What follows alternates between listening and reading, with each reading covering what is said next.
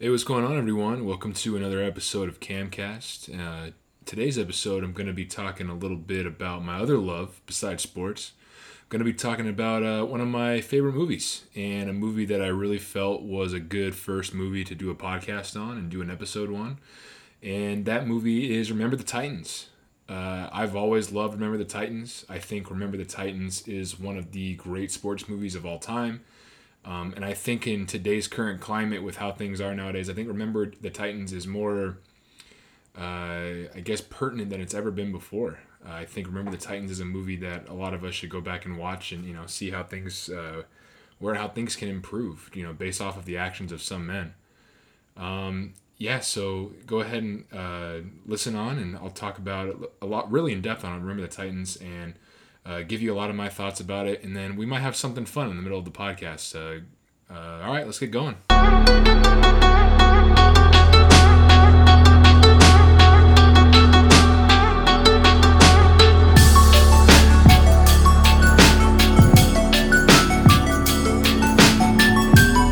Episode three of Camcast. Uh, thanks for joining in for a third time, or if it's your first time, welcome. You know, this is gonna be the first time we're talking about movies, uh, so please join in. You know, this this will this will be a lot. This will be a big challenge for me. Uh, be a little bit different talking about movies as opposed to talking about sports because I'm used to talking about sports, but it's hard to portray how you really feel about movies uh, verbally all the time. So we're gonna hopefully work out the kinks with that as we go along. Uh, today's episode is going to be focused on the 2000 classic football movie, Remember the Titans. Remember the Titans happens to be one of my favorite football movies. Actually, it's definitely my favorite football movie. It's one of my favorite movies. You know, I could watch this movie every single week. If I really wanted to, I could watch it every single day. It's just the familiarity of it. It's just the really good vibes that go along with it, and it's it's honestly some of the scenes. Some of the scenes are really really fun to watch. They're great. They're really great to watch. Uh, so, remember the Titans is based on a true story of African American coach Herman Boone, uh, who is played by Denzel Washington in this movie, and his attempt to integrate the T.C. Williams High School football team in Alexandria, Virginia in 1971. And it kind of goes through the struggle on how uh, you know race race uh, racism was like really you know it was obviously it was the 1970s and it was the late uh, you know late 60s early 70s was still a really you know hot spot for racism especially in the East Coast and in the South where this movie takes place within Virginia. And this movie does a really good job of showing it in a very, uh, you know, downplayed way, which sucks. You want to downplay racism, but it's a PG movie, so even if you're a child, you could be like, "Hey, that's that's not right. You know, what's going on in there isn't right." And you know, they're able to do that in a way where um, younger audiences could enjoy the film and get out of it what the director was trying to get out of it, which I think was was kind of the point. So a lot of the big players within this movie are, uh, you know, obviously you have Denzel Washington as the lead star here as Coach Herman Boone. You have Will Patton as the uh, Coach Bill Yost, who was originally the coach of T.C. Williams, and what supposedly got into like this Virginia Hall of Fame, which uh, for uh, high school football, which I guess is a thing. You know, we live in California. I don't know what a Virginia Hall of Fame is. I just don't think that's a thing. Uh, but I mean, I, it might be. Uh, if you're in Virginia, go ahead and correct me if I'm wrong.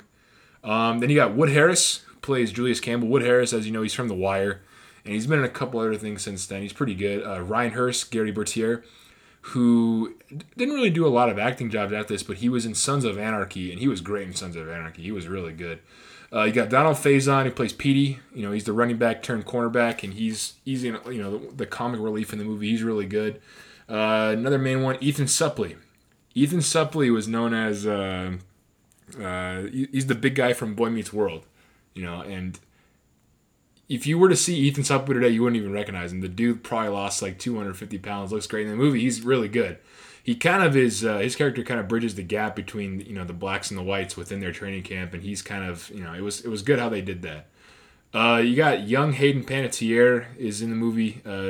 She's kind of annoying. As you get older, you kind of realize that she's more annoying than you think she is. Um, you got Case Bosworth, uh, Kate Bosworth as the racist girlfriend. You know, you got to have a racist girlfriend when there's racial tension going on, and she did a pretty good job of being a racist girlfriend. You got Burgess Jenkins. I will only mention him a few times because he played Ray, and Ray was the racist guy who was on the team who wouldn't block for uh, for Rev And I like to call him. Uh, I, well, I can't really even take credit for it. I give it to credit to Bill Simmons of The Ringer. Call him Ray the Racist because man, he was a great racist. He really was. He was a fantastic racist. You know, as far as racists go, he's in the racist Hall of Fame. It's not a Hall of Fame you want to be in, but man, he just hated. Uh, he hated. Uh, you know, everything getting uh, getting normal. He hated uh, everyone congregating together. He did not like it. He was really good at playing that. It kind of makes you wonder about the actor himself. But anyways, and then my favorite character in the movie, uh, just because he just doesn't belong in this movie. You know, especially as famous as he got, Ryan Gosling as Alan Bosley. Ryan Gosling is in a different movie than everybody else in this movie, and it's really funny. The more you watch it, the more you know on screen he is and everything. It's just, it's funny. It's just he doesn't belong in here, but I'm I'm here for it because you know he looked like he was having a really good time. Uh, and obviously, you know Denzel steals this show. He's the main player. He's the reason why this movie, you know, was probably made because they're able to get him. You know, they probably a lot of the budget went towards him, and uh, that's the only reason why this movie was getting made. I think is because of him. Uh, you know, if you look back at the cast, no one really stuck out at that time in terms of being a big time af- actor. They all became big time actors after the fact, which is you know kind of interesting. Especially you know Gosling. Gosling became. Who would have think? Who would have thought Gosling would have become you know this Ryan Gosling guy that everybody loves so much? It's kind of funny, especially seeing him in this movie. Uh, so like I said before, the movie's about you know overcoming racial divides and how football is kind of an allegory for that.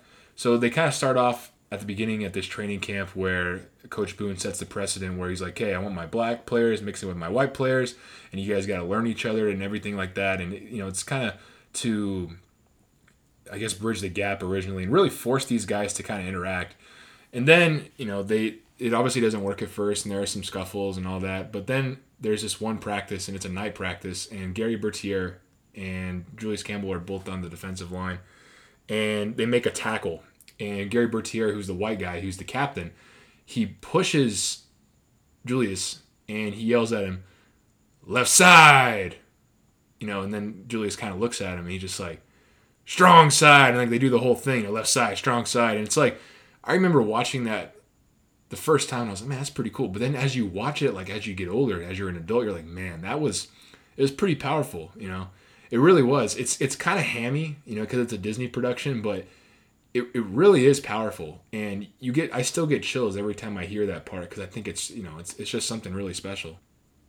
I guarantee you, I could go into my phone right now, text a bunch of my buddies left side, and I'm going to get more than probably like three quarters of them text back strong side. You know, it's just like a really iconic moment that happened in that movie. Uh, another great scene within the movie is probably the first game. It's that first game when Donald Faison is playing running back for Coach Boone's offense, and he like drops the ball or he misses his assignment, and he and Coach Boone kicks him off the offense, just kicks him off. Well, during that whole game, Ryan Gosling was playing cornerback, and Ryan Gosling was just getting eaten up. He was just getting destroyed at cornerback. So Coach Yost, you know, decides to pull out uh, Ryan Gosling's character and put in Donald Faison and Donald Faison makes an instant change, uh, instant difference. He kills it as a cornerback. That was one of the great coaching decisions in movie history. Donald Faison completely destroyed. You know, okay, Gosling had no business being out there being a cornerback. He was just getting burnt. You know, it's kind of like, yeah, he's he's Ryan Gosling. He's super handsome dude, but man, he was an absolute liability at corner. It's just it was comical how bad he was at corner. Uh, and then after that game, you know, they won, and, and probably one of the most poignant scenes within the movie is when uh, Sunshine goes with, with Donald Faison and Blue, and they go into this restaurant and they're trying to get a table. And Donald Faison and Blue, they're like, they know that you know this is a place that they're not necessarily welcomed, you know, because they're they're in Virginia, and you know, uh, obviously Donald Faison's character and uh, and Blue are they're black, and Sunshine, who's from California, he doesn't understand a lot of that because in California, you know, even back then, you don't see a lot of that racism because you know Cal- Southern California especially is a huge melting pot. So he didn't experience a lot of that where he was from. But Petey and Blue at the same time were telling him, "Hey man, you don't understand. You know it's not going to be like that." And then Sunshine was like, "No, nah, it's going to be fine." You know they go in and the sh- this uh, the restaurant owner kicks him out. You know he kicks him out and tells them that their kind's not welcome here and stuff like that. And it, that's that was what I was talking about earlier about a PG version of showing you know racism. You know it, it was it was blatantly obvious uh, that that Petey and, and Blue were really uncomfortable going in there. And then when they get out of the restaurant after they were kicked out, Sunshine's like, hey guys, you know, I didn't know. And then Petey is like, man, what do you mean I don't know? Or what do you mean you don't know? I literally told you. You know, it's kind of like one of those things how, you know, in today's society, uh, it's literally we we don't we don't know how things are going for certain people. You know, and and and we just have to to listen to different people's viewpoints and that was one of those examples where Sunshine was just completely ignorant and not in a negative way. He he was, you know, hoping for the best, but he was ignorant to what was going on and how people really act, especially during that time period and especially in Virginia. I think another scene from the movie that really exemplifies, you know, the racial divide and the racial just the racism in general that these guys were dealing with when they were trying to integrate their school was that scene uh, right before TC or TCU or T was it TC Williams was about to play another game, and there was a coach for the other team that was being interviewed, and I guess typically in Virginia it was customary to swap game film with you know teams that you weren't too familiar with, so that way you it, it was a little bit competitive as opposed to maybe one team running away with it. And a reporter asked the coach of the other team, he said, and this was televised, uh, "Are you going to swap game film with Coach Boone?" And the other coach literally said, "I'm not swapping anything with that monkey." So obviously coach is a complete racist and he's a despicable human being and he's a piece of shit. But what was funny was when they played the game tc williams just destroyed these guys. And, they, and what was crazy was tc williams was fighting against the referees for the most part too. And you know coach Yo, uh, coach coach boone for the entire time was trying to reason with the referees and not even yelling not even raising his voice. He, he would go like hey mr official mr official. And then the uh, the referee would be like, "Be quiet, coach. If you want to stay in this game," and it's you know it's complete bullshit. They were getting hosed. I think they were uh, lower in Virginia, so it was a lot more racism and you know racist people there. But TC Williams started playing hard. That defense went crazy because Coach Yost was like, "They will not get another yard." You know, he did that whole speech, and then the defense got hyped, and they didn't get another yard. You know, they destroyed him. And I remember Bertier running on the sideline and just, you know, pointing at the other coach and like just angry then you know they're shaking hands at the very end, and uh, Coach Boone goes up to that coach and he says, "Good game, coach." And the coach for the other team just kind of walks right past him, right? And then so Coach Boone walks forward a little bit more, and then he's like, "Hey, coach!" And he takes a banana that was in his pocket and he throws it right at the coach and just smiles at him. I fucking loved that moment. That moment was so satisfying. You know, it's just like, first of all, you have to have the guts to know that you're going to win that game and you keep that banana in your your jacket the entire time. And then just the the, the balls on coach boone to just throw it at him. And what, what's coach going to say got his got as as coach boone would say he got his john brown hind parts kicked in. You know it's, it's, it was it's i don't know. It, it was great. It was a great moment. It's one of the great moments in the film. And after that, it was a big, you know, big victory. By that time, the Titans have won a whole bunch of games, and you know they're about to go uh, celebrate. And Bertier, he this is the scene where you know he he crashes and he gets he gets hurt, and it was a rough scene. It was a really really rough scene, you know. And you realize after the fact that he's paralyzed from the waist down and can't play football anymore, and it's just sad. You know, it was just it was just really sad. But then they go to the championship game and uh, they wind up just winning it, and they win it on one of the great plays by a player of all time. Sunshine gets into the game and well, he's been in the game the whole time because you know Rev got injured early in the season. Sunshine's a quarterback, but Sunshine, Ronnie Bass, gives some of the greatest blocks in the history of movies. Just completely, you know, chucks it to Rev, who's playing running back, chucks it to him, and just is the lead blocker. He's like, just, just under my wing, Rev. Let's let's do this. Let's go ahead and get this touchdown. And it was, it's just, I don't know. I love that scene. It's really fun to watch.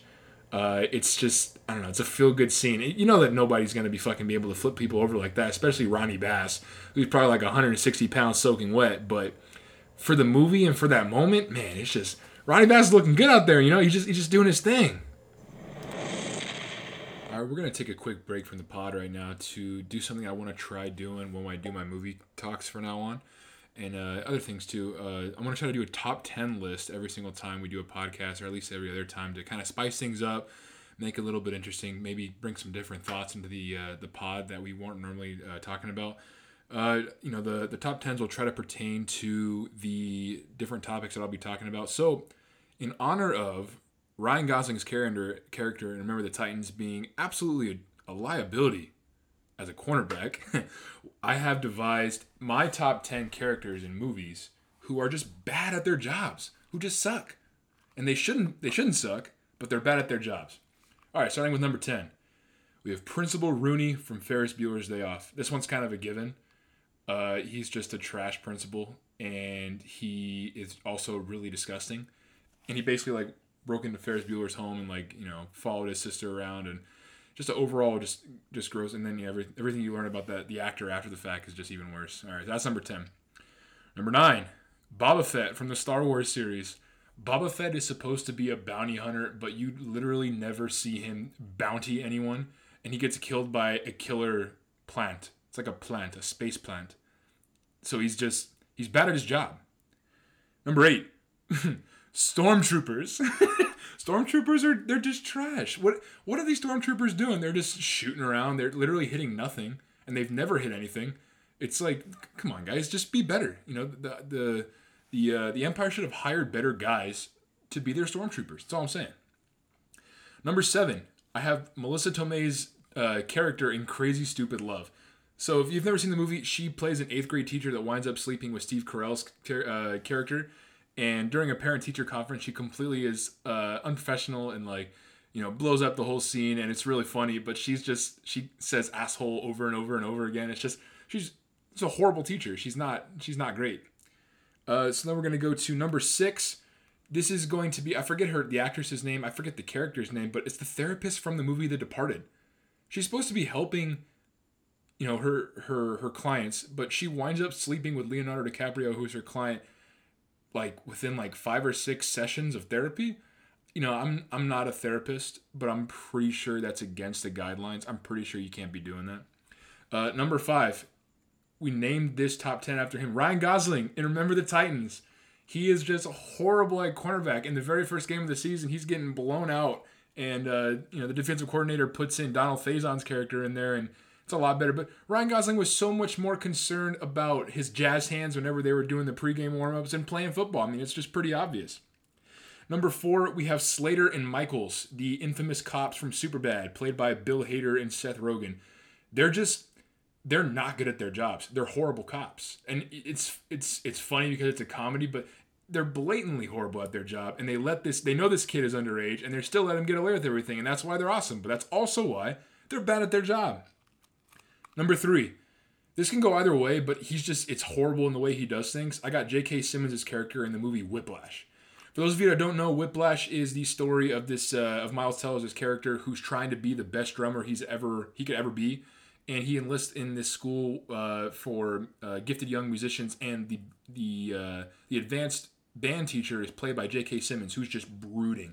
You know, he's just just really muscular. You know, J.K. Simmons has that big booming voice and he just like you know belittles uh, Miles Teller's character all the way to the point where he just makes Miles Teller feel broken, and he basically breaks him, he cracks him, and you know he's but he was bad at his job. You can't do that if you're a teacher. What the hell is that? That's some bullshit, man. You can't be doing that. All right, number two. This is a good one. We got Dr. Henry Wu from Jurassic Park. This idiot literally is the reason why dinosaurs ran free and are now in uh, Jurassic World this guy, I remember uh, it was it was Sam Neill's character in, in the first Jurassic Park. He said, "Are you sure that they can't breed?" And he's like, "Oh no, all of the all the dinosaurs in Jurassic Park are female." And then that's when Jeff Goldblum he chimes in, uh, uh, uh, "Nature uh, uh, uh, finds a way." It's right. Henry Wu was horrible at his job. He literally put in amphibian, or was it frog DNA? And sometimes frogs are known to change genders to to to to produce to produce young. He's horrible at his job. You should know that as a biologist. Come on, Wu. And last but not least, this guy is absolutely the worst at his job. It's Denzel Washington in Training Day. Talk about a crooked cop. Denzel Washington was the worst cop in the history of cop movies. He was so dirty, so filthy, literally, you know, it's it's just it's crazy. It's just absolutely insane, you know, and then he's able to go from Denzel in Training Day to Denzel in Remember the Titans. And it's just, you know, it's just the range of Denzel Washington. All right, go ahead and we're going to go back to the podcast now. Even though I love this movie and it's clear that I love this movie and I could probably go on and on talking about how much I love this movie, there are a lot of issues with this movie about a lot of the liberties that the director and the producers took when they made this movie. There's a lot of it that's just not accurate. It's just not 100% accurate. You know, it's just, and I kind of want to outline some of those right now because I want everyone to kind of know. I bet you a lot of you guys don't know a lot about these things. I just think it's really interesting. So, you know, first of which is T.C. Williams actually wasn't integrated in 1971 like this movie said. T.C. Williams was actually integrated in 1965. Um, why they chose to make it in 1971, I think, is just because that was the year that T.C. Williams wound, up winning, uh, winning the state championship. But uh, other than that, it's, it's but that's that's like a pretty big you know six years earlier it was integrated. I mean I'm sure that a lot of this things still happen in regards to people boycotting and people being idiots and stuff like that. But yeah, it was it was it was six years later. Um, another really interesting thing is in the movie they portray that a lot of the all the teams that they were facing within their league were all white. Um, that wasn't true either. Uh, actually, a lot of the teams, if not all the teams, were completely integrated by the time the Titans were on their championship run and that's that's why it was actually kind of interesting. But I mean, I know why they did it. They, uh, you know, it's it's interesting for a movie. It's interesting for a storyline. What we do know is Coach Boone was a real guy. He was a real guy. Uh, but what everyone says is Coach Boone was the biggest asshole that ever walked the planet Earth. He wasn't likable. None of the players liked him. None of the coaches liked him. They just kind of dealt with it. I, Denzel tries to hand that up a little bit when he's acting. I mean, but he's Denzel, so he's charismatic anyway. So it's kind of hard to, you know, for him to be a complete asshole. Even in Training Day, he's a complete asshole. But you still like him because he's Denzel Washington, and you know he's just great at what he does. Uh, another great one is the fact that probably the the most important scene when they're at the training camp or at their yeah their training camp before the left side strong side was their 3 a.m. run to Gettysburg. Yeah, that didn't happen either. That run to Gettysburg wasn't a thing. That never happened. And you know that's kind of a, a really emotional part in the movie where you know Coach Boone gives his speech about everybody dying on this battlefield right here, but that never happened. That was not a thing. So it's kind of like eh, you know. I mean, it's again, it's a movie, but I just, you know, it, it's I found this really interesting when I went back and wanted to look up a lot of the accuracies because I know a lot of biopics and a lot of movies based on real events are just that.